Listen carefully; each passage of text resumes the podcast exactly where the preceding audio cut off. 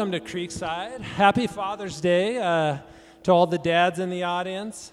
This Wednesday night, we are starting a 4-week study with 1 week off in the middle there, but it's going to be called Address the Mess. So it's a series from Andy Stanley, and we will be having a gathering here to watch that together. Don't forget about the 4th of July coming up in a month. There should be sheets out front that you can grab, take home with you, share them with any coworkers or neighbors, friends that you want to invite. It should be just a great time to get together, have some food and fellowship. That we're going to be providing popcorn and water close to fireworks time. And then just the last thing is next week we are starting a new series from the Book of Psalms. So we are excited about that. So today is our final sermon from the current series. So with that, I'll have Steve come on up. Pray with me, if you would, as we look at this last portrait of faith. Father, we come this morning worshiping a God who is far greater and able to do far greater, able to do exceedingly abundantly above all that we ask or think, according to his power which works mightily within us. To him be glory in the church through Jesus Christ. And I pray that you would be honored, Heavenly Father, that you would be magnified, that you would be lifted up, and that our lives would be changed. Some of us, that you would take us from the domain of darkness and translate us into the kingdom of your dear Son. And some of us who have been so translated and so changed and transformed, that you would continue to work in us to conform us to the image of Christ, in whose precious name we pray. Amen. In one of the opening scenes of the movie God's Not Dead, the philosophy professor walks into the classroom of young neophyte students and says, "We're going to dispense with all of the formalities, and you got it? Okay, we're going to show it." I am Professor Radisson. This is Philosophy 150. I would like to bypass senseless debate altogether and jump to the conclusion, which every sophomore is already aware of: there is no God. All that I require from each of you is that you fill in the papers I've just given you with three little words: God is dead. Mr. Wheaton, there's something wrong. I can't do what you want, I'm a Christian. If you cannot bring yourself to admit that God is dead, then you will need to defend the antithesis. So your acceptance of this challenge may be the only meaningful exposure to God and Jesus they'll ever have. In that scene, the professor comes in and he says, "Here's what we want you to do. I want you to get out a piece of paper, and what I want you to write on the piece of paper are these three words, because we're going to operate on this premise: God is dead." That's what he asked them to do. And there's one young man in the class, only one, maybe there's more Christians, but there's only one young man bold enough to sit there and say, "I'm not going to write that because I'm a Christian and I believe that God is alive." It's an example, an illustration of the way the world, the hostility of the world in which we live, brings believers, those who profess faith in Jesus Christ, to the point that we must fight for what we believe. It's an example of it. It's a fictional, it's an example of what could be in reality. What the U.S. Supreme Court ruled on in early 2018, saying that the Masterpiece Cake Shop in Colorado did not have to pay fines to a couple that wanted them to make their wedding cake, and they refused to make the wedding cake because it went against their Christian convictions, is a real-life example. It's an actual example of the pressure that we, in a contrary world, are faced increasingly with. That is, are we going to have the courage to stand up for what we believe? Are we going to have courage to be believers in a contrary world?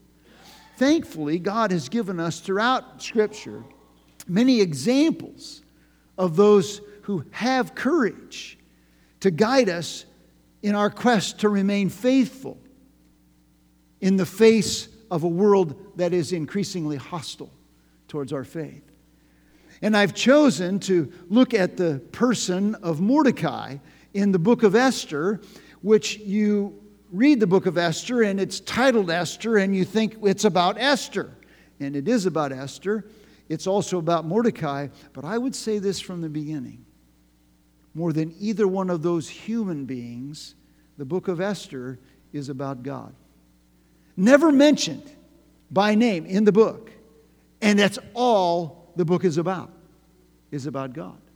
And as we look at Mordecai's life, I see from his example, it provides us not only an example to follow, but encouragement to remain faithful. And so there are three facets of Mordecai's courage that are brought to light that serve as an example for you and I in our quest to remain faithful. And his example provides us with a compulsion, I think, to be courageous. Compels us to be courageous. It comforts us in knowing that God is on our side.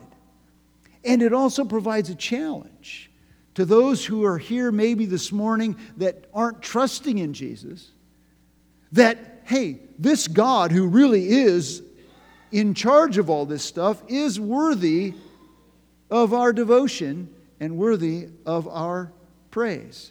So first of all, the first facet is the conduct of our courage. Now, admittedly, there's 10 chapters in Esther. So we're going to be flying from a pretty high vantage point. And so I would encourage you to go back and read and reread the text later. But we're seeing, first of all, in chapter 1, and I'll give you the breakdowns, verses 1 through chapter 4, verse 17, that the conduct of our courage, and it's manifest in two different settings in Mordecai's life.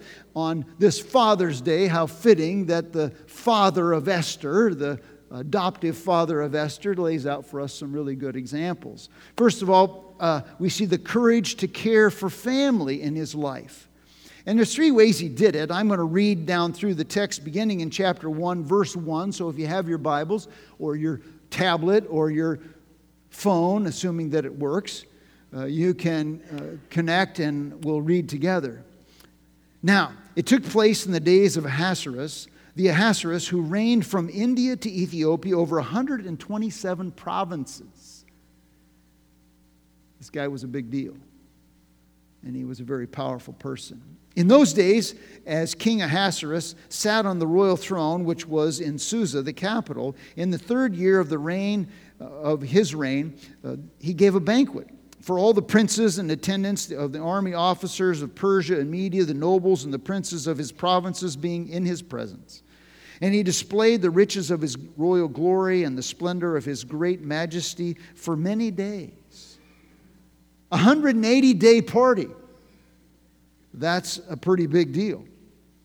And when these days were completed, the king gave a banquet lasting 7 days for all the people who were present in Susa, the capital, from the greatest to the least, in the court of the garden of the king's palace. And there were hangings of fine white and violet linen held by cords of the purple linen on silver rings and marble columns and couches of gold and silver on a mosaic pavement of porphyry, marble and mother of pearl and precious stones. And it was a grand gala.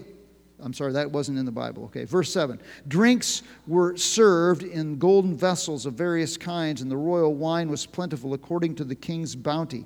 And the drinking was done according to the law. There was no compulsion, for the king had given orders to each official of his household that he should do according to the desires of each person. Queen Vashti also gave a banquet for the women in the palace which belonged to King Ahasuerus. On the 7th day, when the heart of the king was merry with wine, he commanded Mahuman and Biztha and Harbona and Bigtha and Abigtha and Zethar and Carcass, the 7 eunuchs who served in the presence of King Ahasuerus, to bring Queen Vashti before the king with her royal crown in order to display her beauty, so the people and the princes, for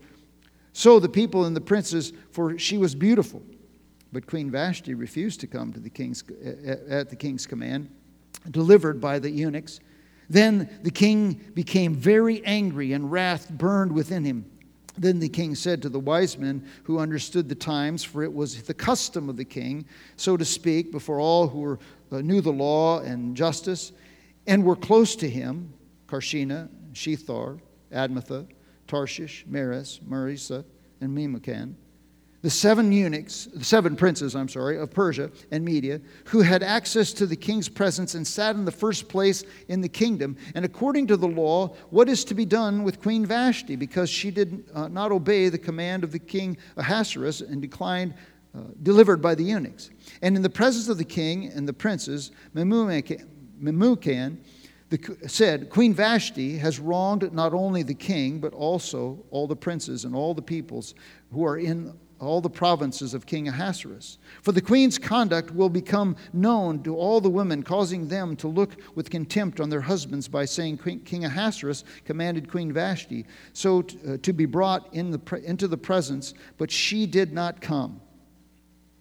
And this day, the ladies of Persia and Media who have heard of the queen's conduct will speak in the same way to all the king's princes, and there will be plenty of contempt and anger. If it pleases the king, let the royal edict be issued by him, and let it be written in the laws of Persia and Media, so that it cannot be repealed, that Vashti should come no more into the presence of King Ahasuerus, and let the king give her royal position to another, who is more worthy than she. And when the king's edict, which he shall make, is heard throughout all this kingdom, great as it is, then all women will give honor to their husbands, great and small. And this word pleased the king and the princes, and the king did as Memucan proposed. So he sent letters to all the king's provinces, to each province according to its script, and every people according to their language, and that every man should be the master of his own house, and the one who speaks in the language of his own people. And after these things, when the anger of the king Ahasuerus had subsided, he remembered Vashti and what she had done and what had been decreed against her. Then the king's attendants who served him said, let beautiful young virgins be brought to the king. Let the king appoint overseers in all the provinces of his kingdom, that they may gather every beautiful young virgin to Susa, the capital, to the harem, into the custody of Hegai, the king's eunuch, who is in charge of the women, and let their cosmetics be given them. And then let the young lady who pleases the king be queen in place of Vashti. And the matter pleased the king, and he did accordingly. Now there was a Jew in Susa, the capital, whose name was Mordecai, the son of Jair, the son of Shimei, the son of Kish, a Benjamite, who had been taken into exile from Jerusalem in the with the captives, who had been exiled with Jeconiah, king of Judah, whom Nebuchadnezzar, the king of Babylon, had exiled. And he was bringing up Hadassah, that is Esther, his uncle's daughter, for she had neither father nor mother. Now the young lady was beautiful of form and face, and when her father and her mother died, Mordecai took her as his own daughter. Now, long reading of the text, but it sets the context.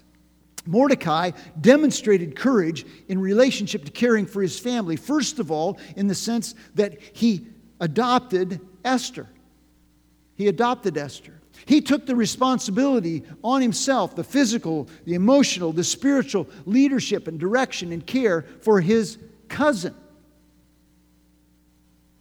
As he should. Esther, whose name means star, in that language, not in Hebrew, but it means star. And we see that the events that we're reading about in the book of Esther take place historically, chronologically, between the events that are recorded in Ezra chapter 1 through chapter 6, which is the rebuilding of the temple. And then there's a break between that chapter 6, and chapter 7 and 10, which is the rebuilding of the spiritual nature of the people through Ezra. So all that we see takes place between those two chapters. And what happens is that in Esther, King Ahasuerus is self-indulgent, and he wants to parade his wife in front of everybody, and she refuses, and so he dethrones her and looks for another. And Mordecai just happened to be living in Susa, the capital. And Mordecai just happened to be in charge of his cousin Esther. Just happened that she was a looker, beautiful of form and face. It just happened that she was brought in to be paraded like, the Miss America contest. That's how they picked the queen, just Miss America contest. Didn't really matter. He was just looking for the best looking woman and that pleased him. And that's how it went down. And he courageously took her in. And then I see from the text that he didn't just adopt her, but he instructed her. If you look at verse 8, it says, so it came about when the command and decree of the king, chapter 2, I'm sorry, verse 8, were heard, and many young ladies were gathered to Susa the capital, into the custody of Hegai, that Esther was taken to the king's palace, into the custody of Hegai, who was in charge of the women. But it says in verse 10 that she did not disclose her heritage. She did not disclose who she was, that she was a Jewish person. She didn't disclose it. Not before, not during, not after. She didn't disclose who she was. And it says in chapter 2, verse 20, Esther had not yet made known after she had been accepted as the queen. She was the queen. Verse 20 of chapter 2, Esther had not yet made known her kindred or her people, even as Mordecai had commanded her, for Esther did what Mordecai told her, as he had done when under his care. Now, what's my point? She did what Mordecai commanded, even after she was outside of his influence, even as she had done while under his care. Why? Because I believe she had been raised up to do what her father had commanded her to do according to the Scriptures. He had taught her spiritually.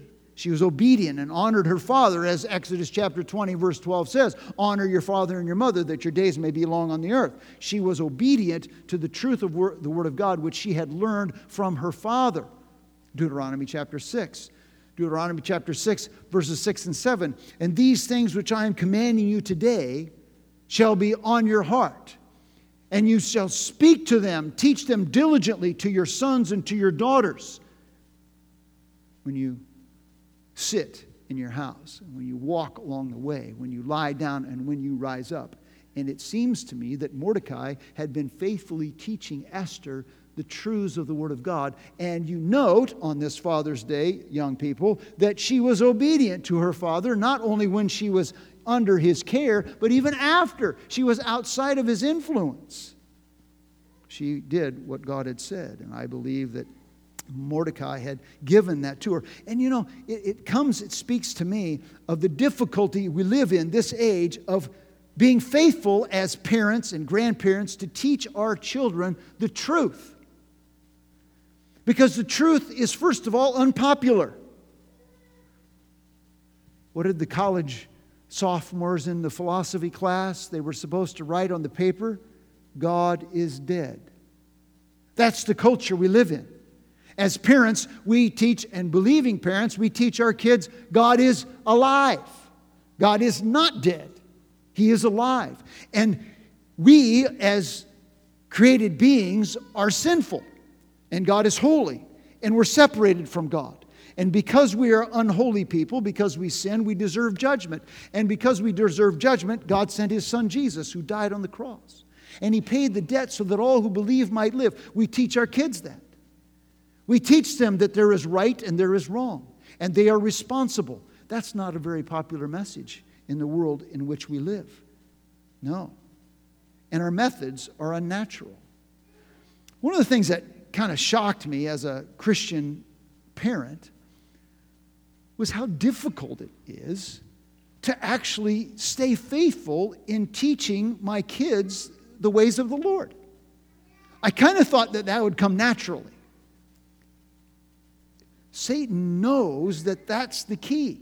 And so it is always a challenge. Well, I'm tired. Well, they're tired.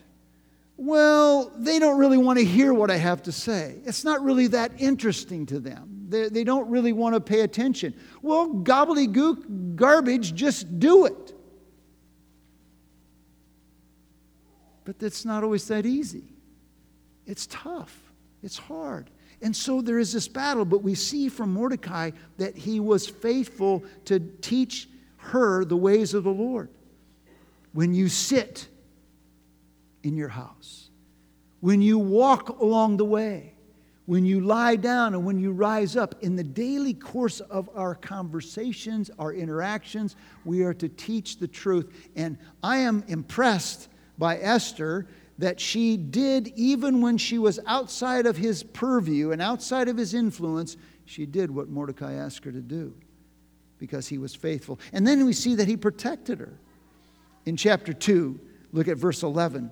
And every day Mordecai walked back and forth in front of the court of the harem to learn how Esther was and how she fared.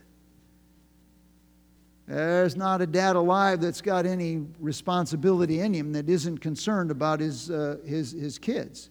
And I always get this. My girls are a little bit miffed that I tend to be a little more protective of them than I was our son. I say, well, okay, I'll own that. You know, I'll own that. But here Mordecai was. He was protective of Esther. And then look at verse 19 of chapter 2. And it says, and when the virgins were gathered together the second time, then Mordecai was sitting at the king's gate. Verse 21 of chapter 2. In those days, while Mordecai was sitting at the king's gate. I mean, he didn't want to leave her, let her out of his sight. And as a dad, I am protective of my girls. Some guy wants to come and date my daughters. We're going to have a little come to Jesus meeting. We're going to sit down there and I'm going to have a baseball bat in my hand and we're going to just have a little man-to-man talk. Now, what's your intentions with my daughter? And this is what I'm going to ask you to do, you know. And you're going to look me in the eye and you're going to tell me that that's what you're going to do. And if you're not going to look me in the eye and tell me what we're going to do, the conversation's over. Don't let the door hit you on the way out. Now, I may be a little bit exaggerating, but my daughters don't really like this little conversation that I have with these guys that come in. But I want to put the fear of God in them. Because they hurt my daughter, I'm going to break their legs. No, maybe not. But I'm going to protect my girls. I'm going to protect my girls. And I call and I say, how are you doing? I want to report of what's going on. I want to report of where they're at, what's happening. I try to provide for their safety as in many ways as I can. I want them to have a car that works. I want them to have a phone so they can get a hold of me. Mordecai took care of his daughter. So Mordecai cared for his family. That's one way that his conduct displayed courage. Then he was confronting of evil. That's another way that he displayed and the conduct of our courage is manifest. In chapter 2, verse 21, I want you to read with me. In those days, while Mordecai was sitting at the king's gate, Bigtha and Teresh, two of the king's officials from those who guarded the door, became angry and sought to lay hands on King Ahasuerus. But the plot became known to Mordecai, and he told Queen Esther, and Esther informed the king in Mordecai's name. Now, when the plot was investigated and found to be so, they were both hanged on the gallows, and it was written in the book of the Chronicles of the King's Presence. How did Mordecai confront evil? Well, first way that he confronted evil was he exposed the corruption. Here there was corruption. He overheard the conversation that they're going to take the king out. Now, I'm guessing that as a Jew in the Medo-Persian rule, Mordecai was probably not all that thrilled about Ahasuerus being the king. But despite his feelings for the king, in spite of the possible repercussions of being the rat, he exposed the corruption anyway. He didn't know what was going to happen as a result of it. The plot was foiled and the perps suffered. They got hanged, okay? A couple of years ago, I don't know, maybe some of you remember that the Center for Medical Progress, their human capital project, they went incognito, undercover with cameras into several different Planned Parenthood organizational places, and they exposed Planned Parenthood's selling of fetal body parts. They exposed it, blew it wide open. Mordecai exposed it. As believers, do we have the courage to expose corruption? Corruption in our workplace. Corruption in our schools. Corruptions in society. Corruption in our family. Do we have the courage to expose it? Then Mordecai refused to compromise. Not only did he expose corruption, but he refused to compromise. Look at chapter 3. After these events, King Ahasuerus promoted Haman, the son of Hammedatha, the Agagite, and advanced him and established his authority over all the princes who were with him. And all the king's servants who were at the king's gate bowed down and paid homage to Haman. For so the king had commanded. concerning him. But Mordecai neither bowed down nor paid homage. Then the king's servants who were at the king's gate said to Mordecai, "Why are you transgressing the king's command?" Now it was when they had spoken daily to him.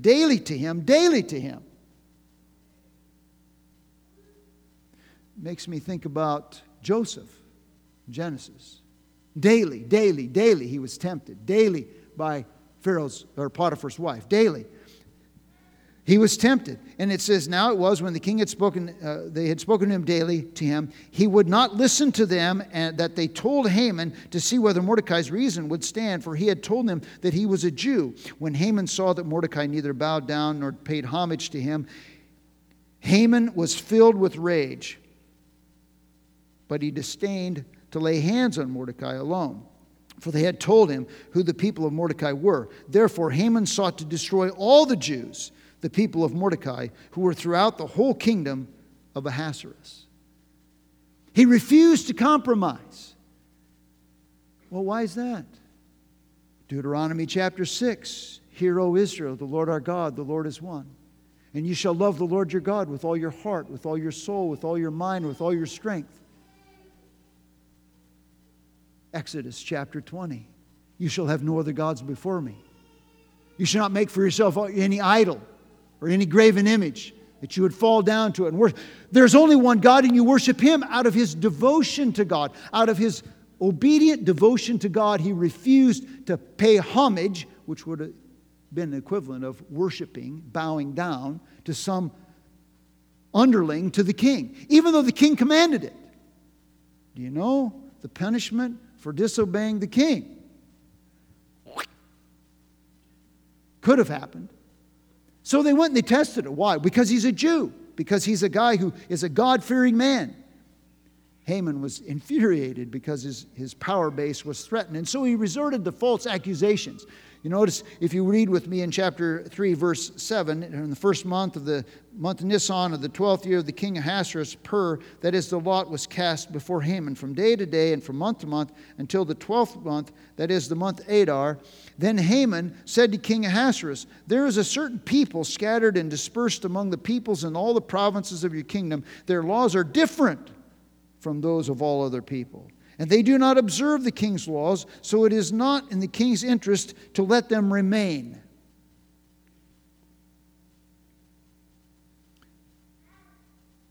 False accusations. Now, were all of the laws of the Jews the same as those of the Medes and Persians? No, but not all of them were that different necessarily. And even the ones that were different weren't all that damaging or critical, but they were different, some. And then he goes on and exaggerates and says, well, they don't obey. They don't want to do anything. Haman wanted to make it the obedience to the law of God to seem absolutely intolerable to the king. I would submit to you, if you're here this morning and you know Jesus Christ is your Lord and Savior, if you are a follower of Jesus and you pay any attention to what's going on in our country today, you will see a similar thing happening. The convictions that you hold are increasingly becoming labeled intolerable. Or shall I use the other buzzword, intolerant? How is it that God's definition of marriage as the union of one man and one woman for life is all of a sudden called into question? Well, it is. That's God's plan. I'm just saying this is what God says. But in our culture, that's what we read and that's what we hear. Oh no. Haman wasn't going to bow down. He was a man who followed God. He loved him with all his heart. I think of Daniel in Daniel chapter 6. Daniel refused to stop praying to God even after the king had commanded that anyone who bows down and prays to another god will be thrown in the lion's den. And Daniel had the courage to face the king.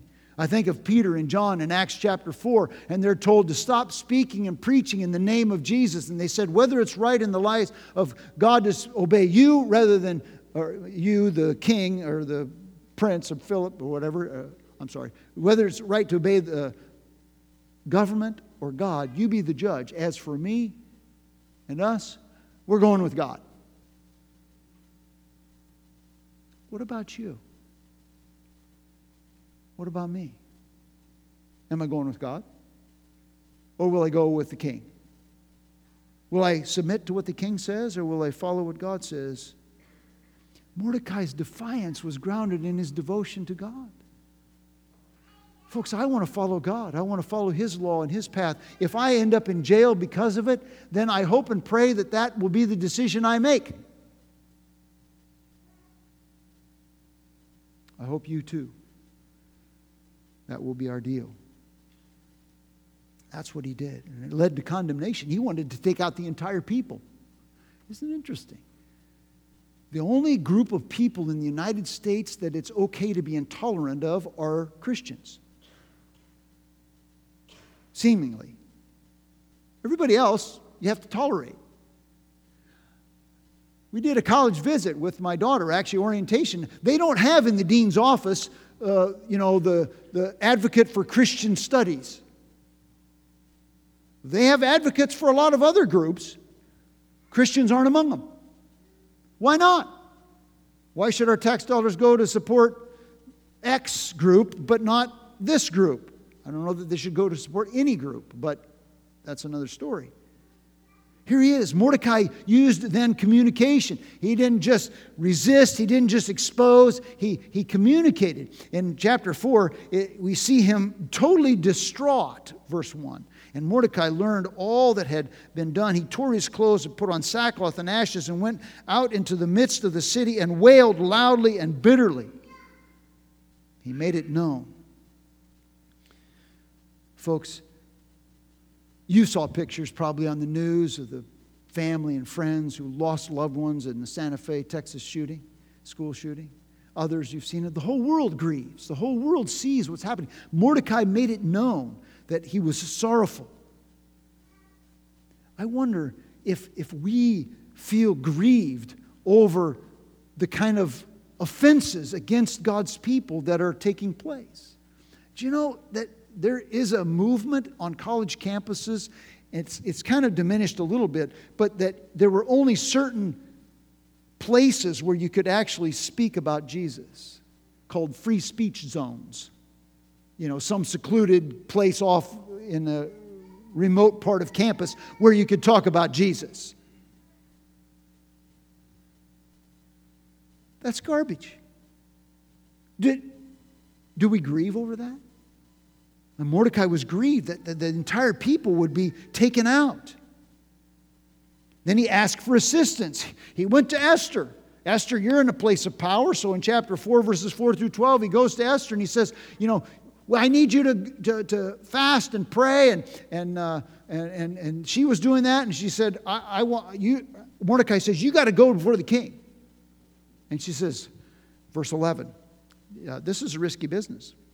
All the king's servants and all the people of the king's provinces know that for any man or woman who comes to the king, to the inner court, who is not summoned, he has but one law, that he be put to death unless the king holds out to him the golden scepter so that he may live. And I have not been summoned to come to the king for these 30 days. So they went and they told Mordecai, and Mordecai says, go anyway. Go anyway. Are you willing? You've got this platform, Esther. You've got a position. Are you going to speak up for God's people, or are you not going to speak up for God's people? John the Baptist. I don't know if you remember in Matthew chapter 12, but John the Baptist had a platform. He was in prison, and he kept saying to Herod, you really shouldn't have married your brother's wife. It really was not a nice thing. He kept exposing the corruption. He had a platform, and he spoke out against it. And then he affirmed, Mordecai did, his dependence on God. Verses 13 through 17 in chapter 4. Then Mordecai told them to reply to Esther. Here's my reply, he says to them. Do not imagine, now get this, do not imagine that you in the king's palace can escape any more than all the Jews. First thing he says. What are you thinking, Esther? You're not exempt from this. You're a Jew. This could come down on you, just like it comes down on anybody else. You're not exempt. You cannot escape the tentacles of this evil. Pastor Martin Niemöller, after the Holocaust, had this to say. In the poem he wrote, First they came to the socialists, or for the socialists, and I did not speak out, for I was not a socialist. Then they came for the trade unionists, and I did not speak out, because I was not a trade unionist. Then they came for the Jews, and I did not speak out, because I was not a Jew. And then they came for us, and there was no one to speak out for us. You see, God puts us in places that be a platform. He says, Esther, you're not going to escape it. Then I love what he says next in verse 14. For if you remain silent at this time, relief and deliverance will arise for the Jews from another place. God is still in charge. Esther? And then the next statement, he says, you have an opportunity to be used of God to bring about the salvation of God's people. Who knows whether God will bring salvation, whether God has raised you up for such a time as this. I love it. You're not going to escape. Second thing is, God's going to save us anyway, so you might as well be on God's side. And who knows whether God has raised you up for such a time as this. And I say to you, I say to me, who knows whether God has raised us up for such a time as this? To speak out against evil, to confront it, and to deal with it. Think of William Wilberforce, fought against slavery in England. Abraham Lincoln in the United States. Martin Luther King Jr., in the United States. They fought against evil. They confronted it. Mordecai and Esther both faced it, trusted God, and fought for what was right. Then we see the consequences of our courage. That's the conduct. Here's the consequence. It frustrates our enemies. In chapter 5, verse 1, now it came about on the third day that Esther put on her royal robes and stood in the inner court. Now, here's the deal. Esther decides that she's going to address the king. So she goes to the king and she says, can you come to a banquet that I'm going to put on? And oh, by the way, bring Haman with you because he's the second in charge. He's a big shot, you know. And so Haman comes to the queen. They drink wine and the king says, what do you want, Esther? He says, I want you to come back tomorrow, she says. I want you to come back tomorrow and I'll tell you what I want. So then we pick up the story in chapter 5, verse 9. Then Haman went out that day, met with Esther, met with the king. He's in second in command. He's feeling pretty puffed up, pretty arrogant. And by the way, whenever he walks by, you're supposed to bow down and pay homage to Haman because he's a big shot. The king said so. And then we read this in verse 9. Then Haman went out that day, glad and pleased of heart, puffed up. But when Haman saw Mordecai in the king's gate and that he did not stand up or tremble before him, Haman was filled with anger against Mordecai. I love it. He goes, well, you may be full of yourself, but I really don't care too much about you. You're just you put your jeans on just like I do. Only they didn't put jeans on. You put your robe on just like I do. You know. I don't care. He reminded that there's a reminder of his courage. He didn't stand up. He didn't tremble at Mordecai. Martin Luther. He was at the Diet of Worms. And he said, they told him, you must recant of all that you said. And here's what Martin Luther says. Unless I'm convinced by the testimony of the Scripture or by clear reason, I cannot and will not recant anything. May God help me. Amen. Didn't turn out so well for Martin. But you know what? He didn't care. That's the kind of courage that I want to have. That's the kind of courage I want us to have as we face a contrary world. I'm here to please my Father, not to please the crowd. And Haman was frustrated. Despite his prominence, Haman was tormented. Isn't it interesting how Mordecai, confident and trusting in God, could cause such consternation? Look at chapter 5, verse 13. Yet all of this does not satisfy me. Haman went back and whined to his people and, moaning and groaning. Oh, the king is a big shot. I'm a big shot for the king. And I do all this stuff. But this Mordecai guy, he doesn't even bow down to me.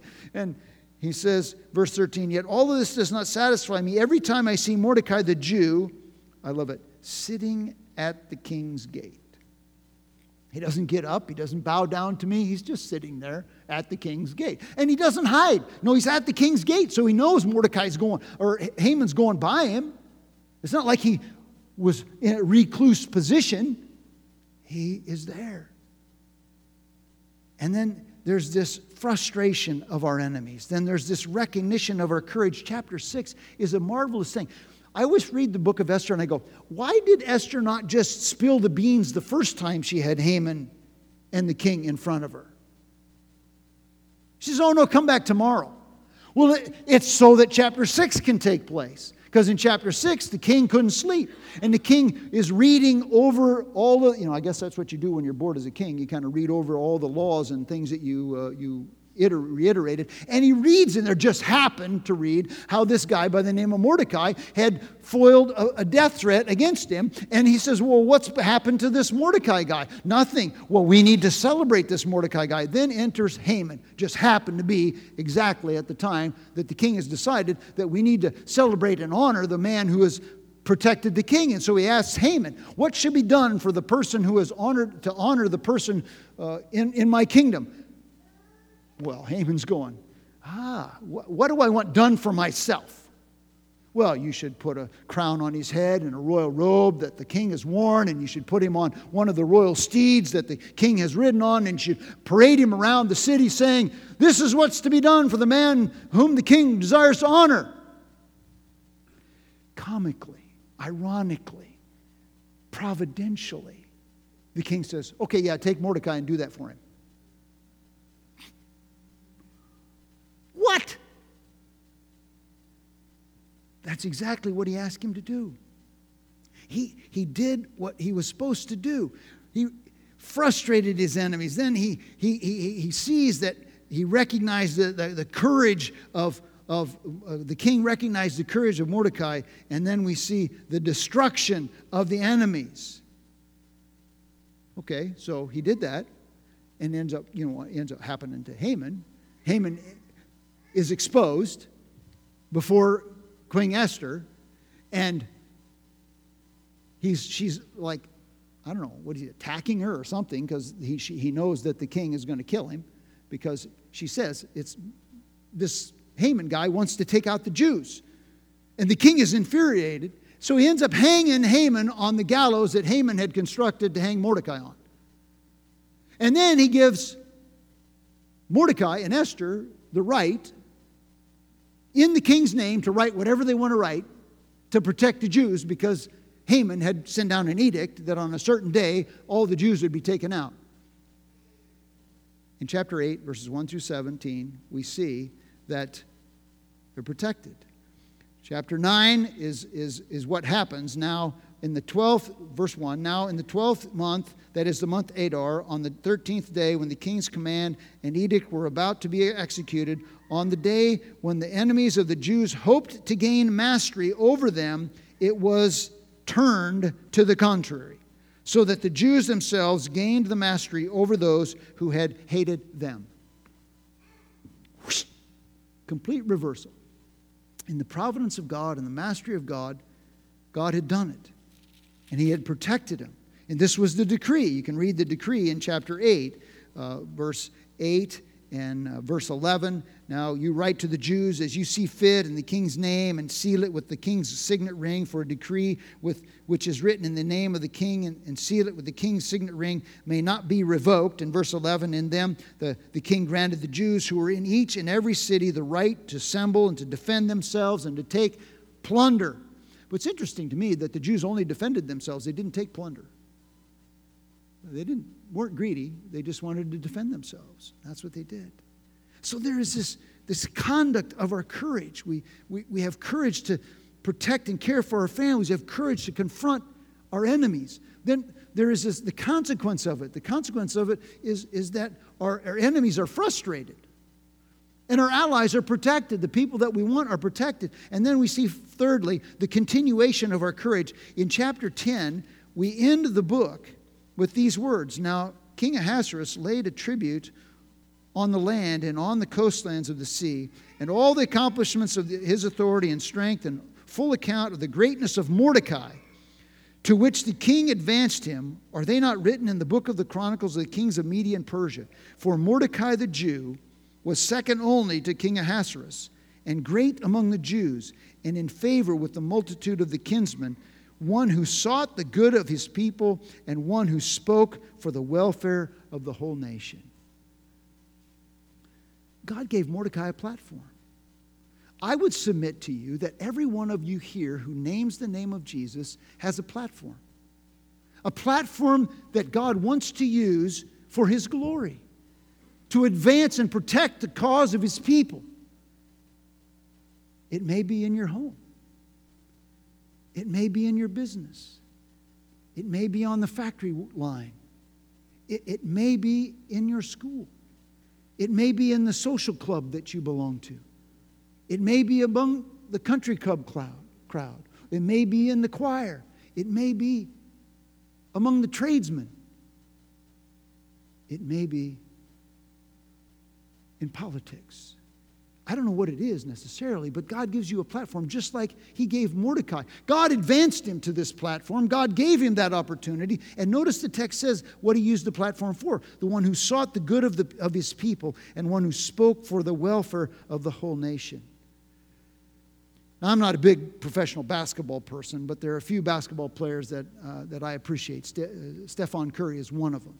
Not just because the guy is insanely talented, and can make threes from, half court almost at will. He's just insanely talented. But Stephen Curry is a outspoken believer. And whenever he makes a shot or walks onto the court, he does this. It's a little sign that he and his mom came up with when he was in college. And here's what he says: I do a little sign on the court every time I make a shot or a good pass, and I pound my chest and point to the sky. It symbolizes that I have a heart for God. I do it every time I step on the floor as a reminder of who I'm playing for. Who are we playing for? Who are we playing for? We have a platform. And God, I think, wants us to use it with the courage, contagious courage, of Mordecai. And that courage that God gives us is something that compels, Mordecai's courage, I think, is an example to me, compels me. But it's also comforting to know, whether Esther would have done what she did or not, God was going to bring salvation to that people. God's working. We're going to join him in it. And for those who don't know Christ, look, every act, I think, in the book of Esther is an evidence of providence and not coincidence. God is providentially working to bring this about. And you can either get on the team. You see what happens to those who are allies of Mordecai, and you see those who are the enemies. Just pick your camp.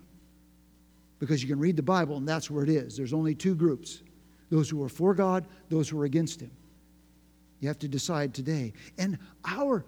And the way you decide is to trust him. That's how you get on the team for God. And as we come today to break bread and drink the cup, it seems to me that our confidence comes, is a product of our experience of God's compassion and our enjoyment of his presence in our lives. And so those who know Jesus, we come to break the bread, which is a symbol of his body broken, demonstration of his compassion, and his blood shed, a demonstration of his compassion, so that all who believe may be forgiven and be on the team and have forgiveness and eternal life. And I tell you, folks, when I see that Jesus conquered sin and death, it gives me confidence that God is able to protect, able to provide, able to be my Savior. And it also gives me encouragement to share, and courage to live by faith. You see, as believers, I don't want the enemies of God to be crushed. I want them to turn and trust in Christ so that they too can join in his blessings. If you're here this morning and you know Jesus as your Lord and Savior, I'd invite you just to take a few moments as the praise team comes and leads in song to examine your heart and confess your sin. And then as you feel led, come up to one of the three tables, or one in the back and two up front, and partake of the elements as a reminder of God's compassion and an experience of His joy, of His presence, so that you can leave this place with the courage to live for a God who's both worthy and able. Lord, as we take this bread and this cup, help us to live with the courage of Mordecai. We pray in Jesus' name. Amen.